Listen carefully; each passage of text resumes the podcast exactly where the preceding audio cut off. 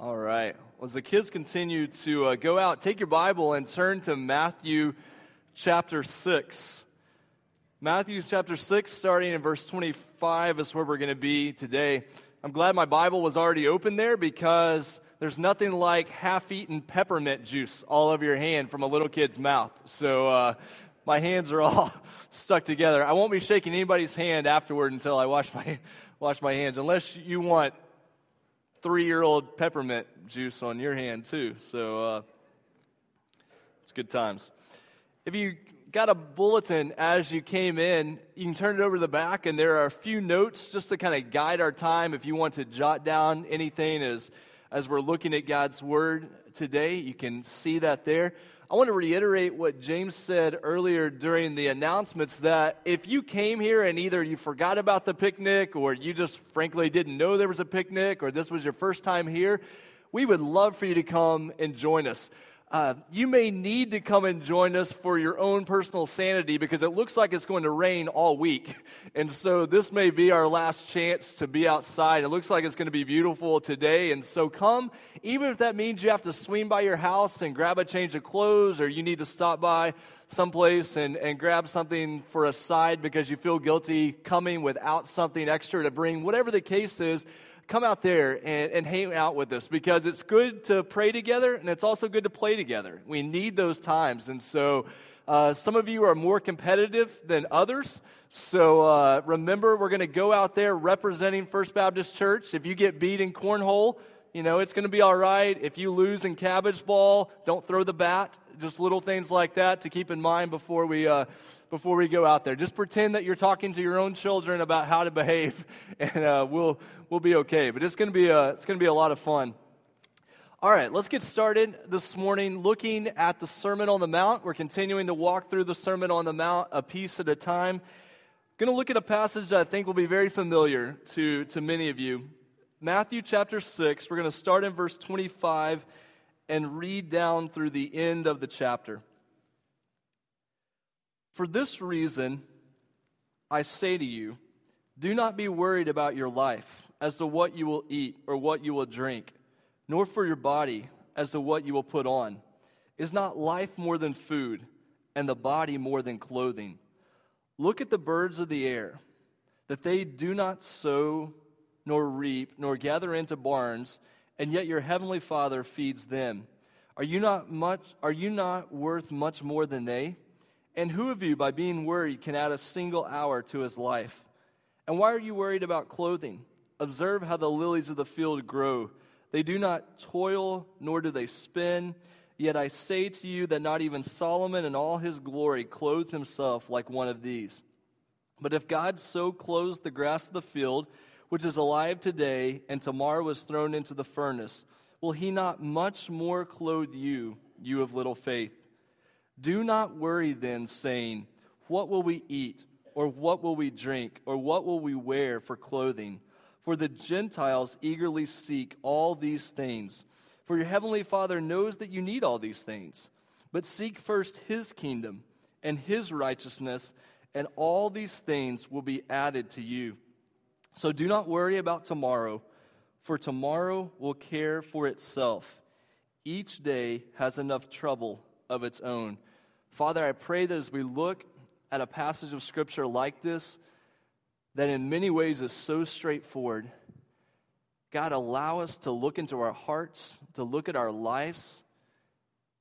This is one of those passages that forces us to deal with life where the rubber meets the road. This is real life, real reality, because many of us came in here this morning worrying about things. Many of us come from a long line of worriers, so we look at our own life and we know that this is an issue. And we, Father, we pray that by the power of your word, that you would transform our hearts and our minds. And we pray this in Jesus' name. Amen. As I was getting ready for the uh, sermon this week, there was really only one main thing that came to mind at the beginning, and, and here's what it was.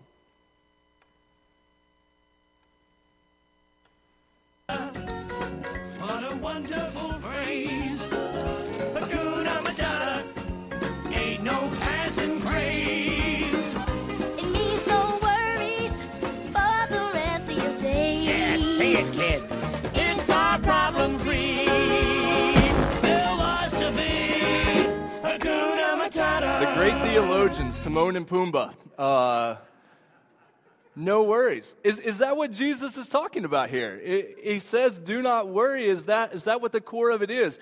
We're going to look at the scripture this morning and, and begin to ask that question.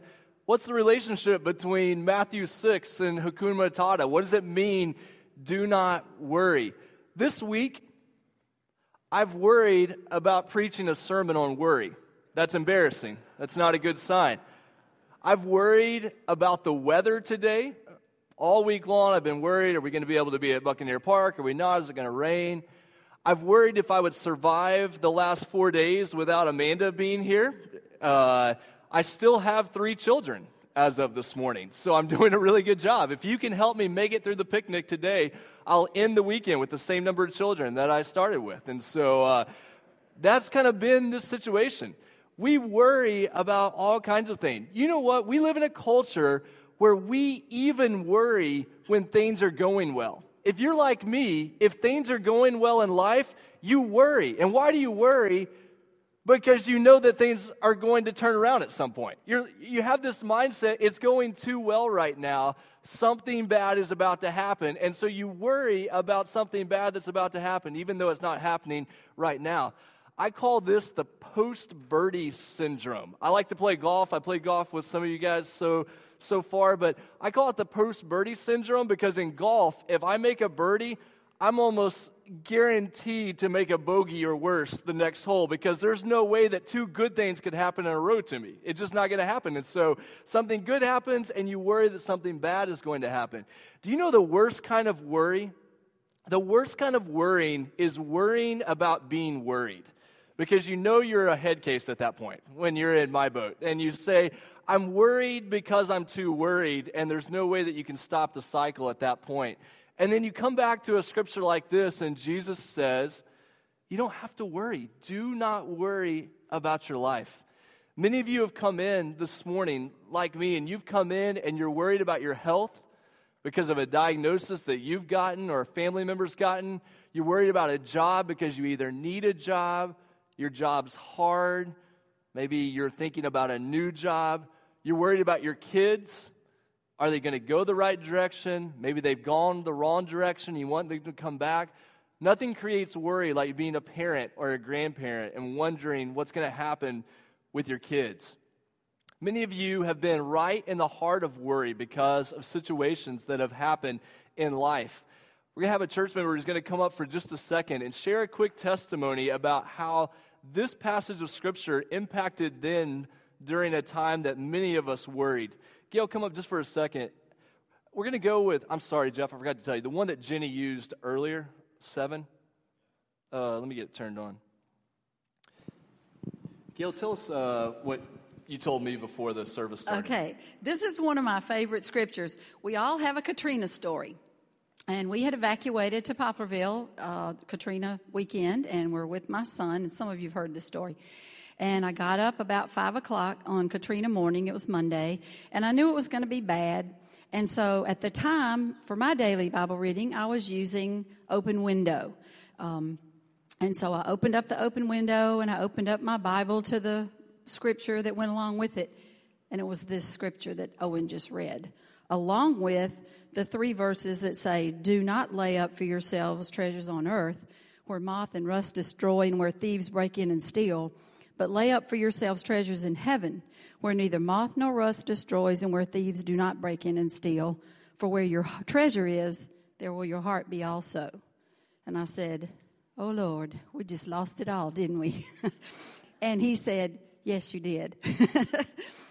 but I, I was never worried it was okay. I just had this feeling that it was okay because we have these reassurances, and I had this in my heart.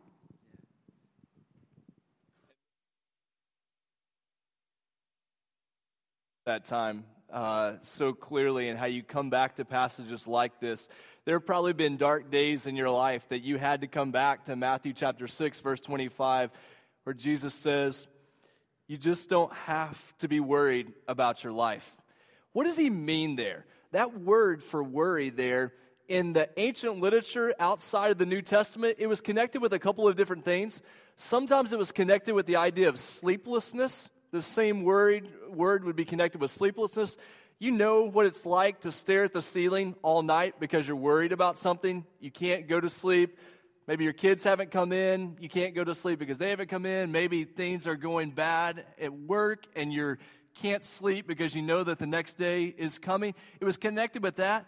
This verse was also connected with the idea, I mean, not this verse, but this word for worry was also connected with the idea of growing old before you were supposed to. And so, even in the ancient world, there was this idea that if you worried, you would grow old before the time came. And many of you could say worry has probably taken about 10 years off my life because of, of what I've gone through. And, and it was still the case in the ancient world. The word for worry here, though, could also be a neutral term. It could also just talk about the concerns and the cares of life. Some of us have known people, and, and you may be like this, or you may know other people like this, and you want to look at them and say, you probably need to worry a little bit more. Some people in life don't worry enough. They don't seem to be concerned about anything. Everything just rolls off their back and, and everything is okay. It's okay to be concerned. Being concerned about things is not the same as being dominated by worry. It's kind of like last week when we talked about that passage of do not lay up for yourselves treasures on earth. That doesn't mean that it's wrong to have a savings account. That doesn't mean that it's wrong to invest. It means it's wrong to make that your God. The same thing with worry. It's not wrong to be concerned about something. It's not wrong to make plans about something. It's wrong when worry dominates your life, when it distracts you from the things of the Lord. On your notes, you can see that I put what does worry do to us? Because we realize we can't just laugh off this idea of worry. It is a dangerous reality. Worry will eat you up from the inside out. And many of us can testify to the way that that's happened.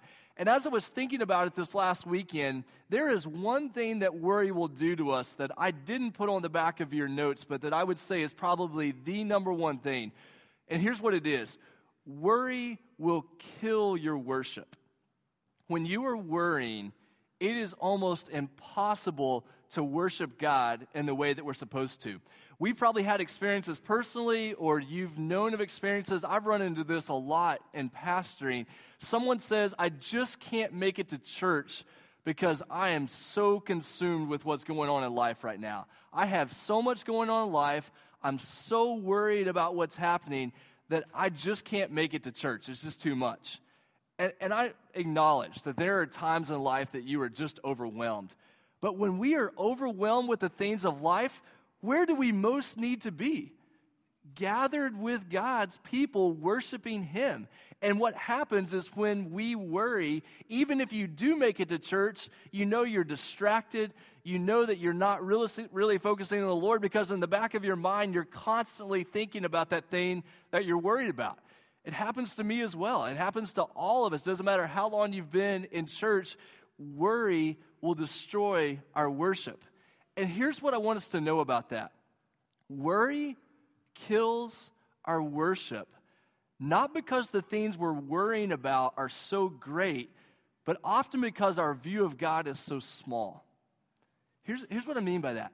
The reason we can't worship when we're worrying isn't because the thing we're facing is something that we'll never be able to deal with. It's because in those times we realize that our view of God is so small in church history, we've gone through periods, and, and, I think that the church is just starting to come out of a period that started back in the uh, mid to late 80s. But there was this uh, trend in churches that happened where churches, in order to draw more people in, tried to make the things of God more palatable, tried to bring God down a level so that people would be able to receive Him easier. It wouldn't be such a big deal but what we found was by doing that, we destroyed the very idea of worship. And just by making God palatable, making God easier to receive, it didn't result in better worshipers. It resulted in people that worry even more. And this idea that we would say, we're going to make our church about power, or we're making our church about popularity, or we just want to do whatever we can to get more people in the building and yet, more and more people are leaving the church now than has ever happened before. Less and less people are attending the church than has ever happened before. And I just want to make maybe a guess about why that's the case. I think one of the reasons that's the case is because we have lowered who God is. As if that's even possible. It's not possible, but we've lowered that and we've found out that people weren't coming to church to find an easy God to believe in. They were coming to church because they needed a great God to worship. And we did them a disservice because we lowered our view of God just to get more people in the doors, and it didn't make any impact. And so, what we have to come back around to is that the one thing that will destroy our worship is worry, but the reverse is true. The way that you combat worry is by worshiping. And so, I'm going to try out a phrase that's very cheesy, and I know it's cheesy, but I hope that it might help you out just a little bit. The answer to worry is hallelujah, not hakuna matata. So if you're thinking hakuna matata, throw that word out the door and go with hallelujah. The answer to worry is hallelujah, not hakuna matata. Hakuna matata says just live in a world where you put all your worries to the side, pretend like those things aren't happening, laugh it off, life's going to be okay, which is okay when you try it for two or three days. But after a while, you realize I just can't laugh off the things that are happening in my life. I just can't avoid everything that causes me to worry. I'm going to face things in life that are difficult, and Hakuna Matata is not going to get me through. What's going to get me through is hallelujah. Worshiping the God who is able to carry me through those times, worshiping the God who is in control of those things and will provide everything that I need. And so, if you are worrying, or if you know people who are dealing with worry, the most important thing that you can do in response to that is worship a great God, a God who takes on our burdens, takes on our pain, and gives us comfort, and hears our cries, and carries us through those times. On your notes, the next thing that's listed after that, or actually, it'd be the first thing that's listed, but it's the idea that worry dominates our thinking. Here's a test, and I've been trying this out on myself this last week, and, and the results have not been pretty. But uh, let me tell you what the test is that I would ask you to do this next week.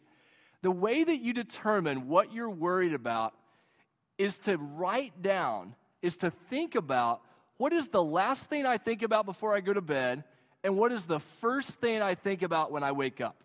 If you will make a log this week, if you will keep a piece of paper by your bed, what is the first thing that I think about when I wake up in the morning, and what is the last thing I think about when I go to bed, that will reveal what we worry about. Because worry dominates our thinking. I've got a couple of verses up on the screen uh, Philippians chapter 4, verses 6 through 8. Philippians chapter 4, starting in verse 6, it says, Do not be anxious about anything, but in everything, by prayer and supplication with thanksgiving, let your requests be made known to God.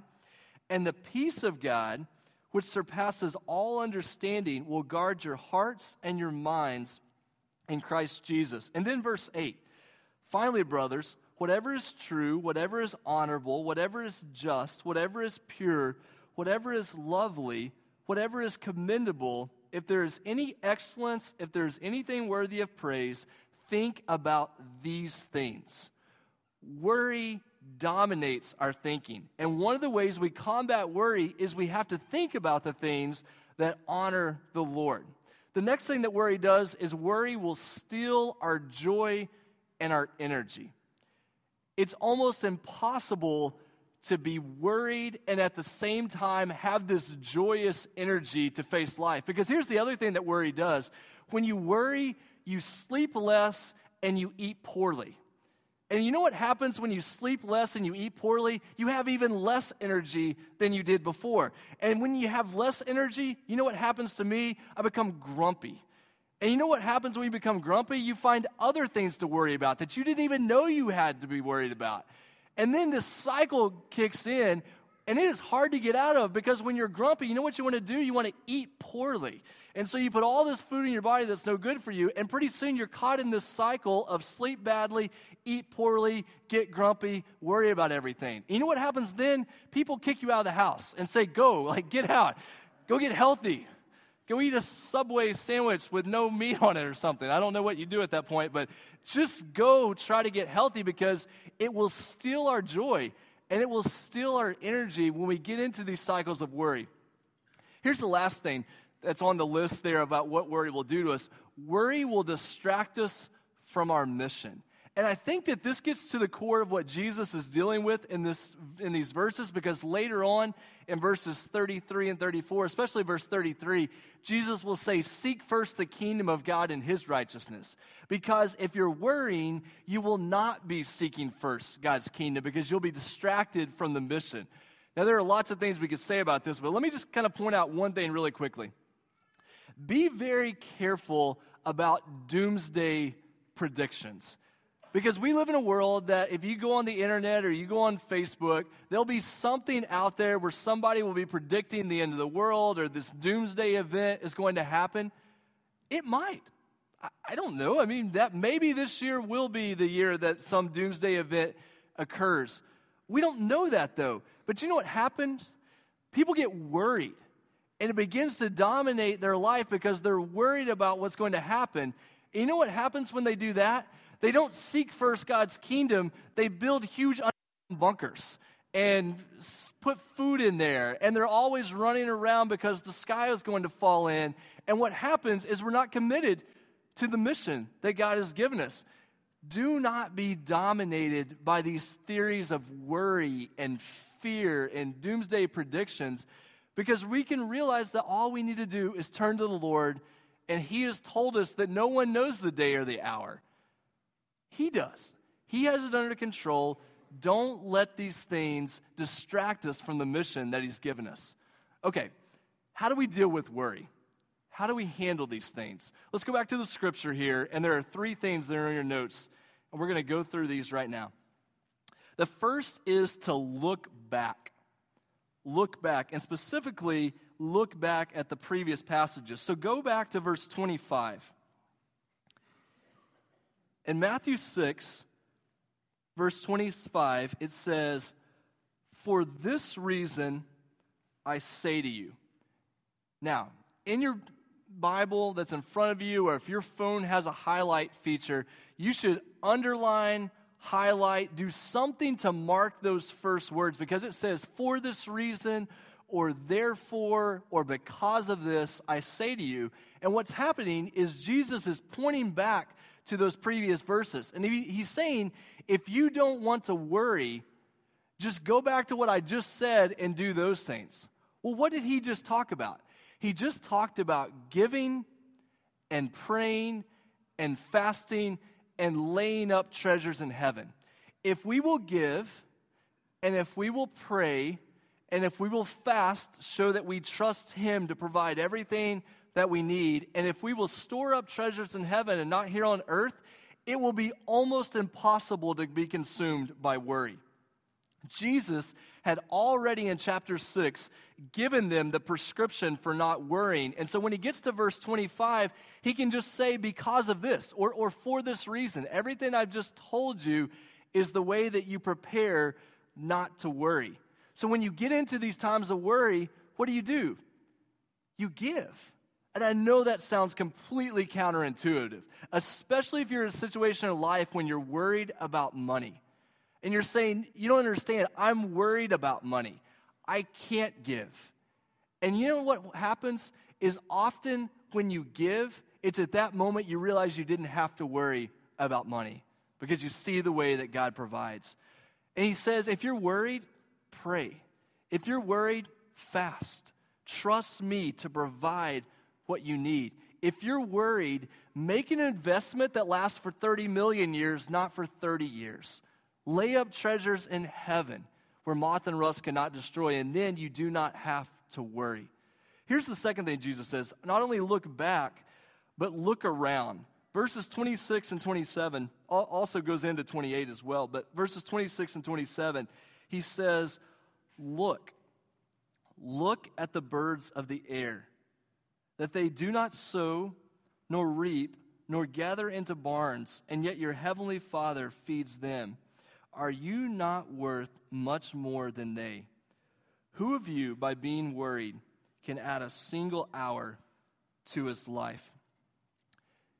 You know, when we worry, one of the things that happens And, and I talk about all these examples because I'm a worry champion. Um, but uh, so I talk out of personal experience this morning. But uh, one of the things that happens when we worry is life has a way of closing in on you because you worry about these things and you don't think about anything else that's going around you and you can become narcissistic. You can, when generally speaking, people who worry, and once again, I, I say from personal experience, people who worry are often extremely self centered because worry has a way of enveloping and coming back on you. And so you begin to worry about things, and then you worry about everything happening in your life, and then you forget that there is a world around you where things are going on. Jesus says, if you want to not worry, look at the birds of the air. Get out of where you're at Go out into the outdoors and look around. Psalm 23, something I had never thought about in Psalm 23, where it says, The Lord is my shepherd, I shall not want. That's a phrase about not worrying. I shall not want. He leads me, he makes me lie down in green pastures, he leads me beside still waters. You know what that imagery is related to? It's outdoors imagery. What happens when you lie down in green pastures and you go beside still waters. You see birds and you see flowers. You see the exact thing that Jesus is referencing in Matthew chapter 6. If you are a person who struggles with worry, one of the best things that you can do is come to the picnic today after this worship service. And here's what I mean by that it is good that you are here to study God's Word because this is the foundation of our lives. This is what gives us the direction for our lives. And He says, don't worry. And one of the ways you don't worry is you look at the birds and you look at the flowers and you watch kids on the playground carefree. They're not worried, they're just out there to play. If you're dominated by worry, get outside. Sometimes when I'm in the office, and I feel like things are closing in and I'm not in a good place mentally and I'm worrying about things of the church, one of the most spiritual things that I can do is walk outside. Get outside of the office. If you are sitting in your house and you are trying to solve worry on Facebook or the internet, it ain't going to work. You're going to get more worried about what's going on in the world. And most of it's not true anyway, but it doesn't matter. Worry doesn't have to have truth to continue to grow. It grows on information, no matter whether it's true or false.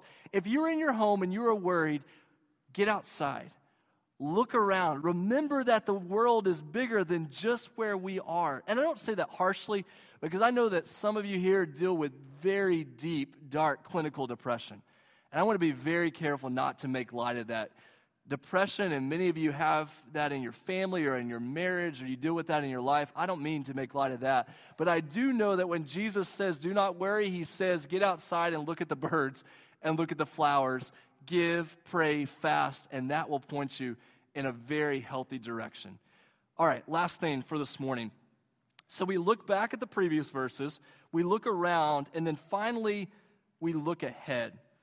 Verses 33 and 34 at the end of this passage he says, But seek first his kingdom and his righteousness, and all these things will be added to you. So do not worry about tomorrow, for tomorrow will worry about itself. Each day has enough trouble of its own. Look ahead. Now you say, Owen, but that last verse says, don't worry about tomorrow. And I would say that's exactly right. Don't worry about tomorrow. But it does say to look ahead. Look ahead to God's kingdom.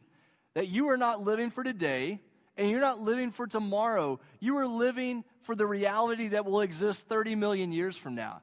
We are living for something that will never be overcome, that will never be defeated. And so, part of what the Sermon on the Mount does is it forces us to look beyond our current circumstances and to say that this is not the end of the story. That we are living for something more than this, but we are still called to live in this. Not worrying is not about disengaging from the world. Not worrying is saying, I know that God is going to lead me through this, and so I'm going to live for Him and for His kingdom. And it's all based around the reality of Easter that Jesus came and he defeated the king of worries. Because you know what the king of worries is, don't you? it's death. The one thing that you can look at someone and say, you know what, you have a good reason to be worried about that. Jesus came in and he defeated even that. And so, if we don't have to be worried about death, we don't have to be worried about anything. And then he gave us new life so that we can live for him every day, not being worried about whether tomorrow will exist or not, because we're focused on what he has given us today, and we are looking ahead to his coming kingdom when it comes on earth as it is in heaven. I heard a story this last week about a man who was on a cross country plane trip. And he was on one of those plane trips where you hit the storm and the turbulence is terrible. Your stomach is up and down, the plane is up and down. Many of you have been on those flights before, and people are worried. You look around and people are concerned. And this man said that he looked up a couple of rows and he saw a little girl who was just sitting there in her seat, legs crossed, reading a book, wasn't concerned about anything. And so when they finally got to the end of their trip, this businessman walked up and he asked the little girl, he said, Why were you reading? Why, why were you not concerned? Why were you just sitting there? And she said, My daddy's the pilot and he's taking me home. When your father is the pilot and you know that where he is taking you, you're not going to be dominated by worry. And we live in a world where we can say, Our Heavenly Father is the pilot. Not the co pilot like those awful bumper stickers, but He is the pilot. He is the one who is in charge. He is leading us, and we know where He is leading us. We know what He is doing. And so we say, you know what? Forget Hakuna Matata. I'm going to say hallelujah. I'm going to say, Lord, thank you. Thank you for all that you've given me. Thank you for the birds in the sky that I can look to. Thank you that what I'm facing right now is not the end of the story. I will choose to worship you and not to worry. We're going to end our time today just through a time of prayer. Right where you are, if you would, if you would bow your head and close your eyes.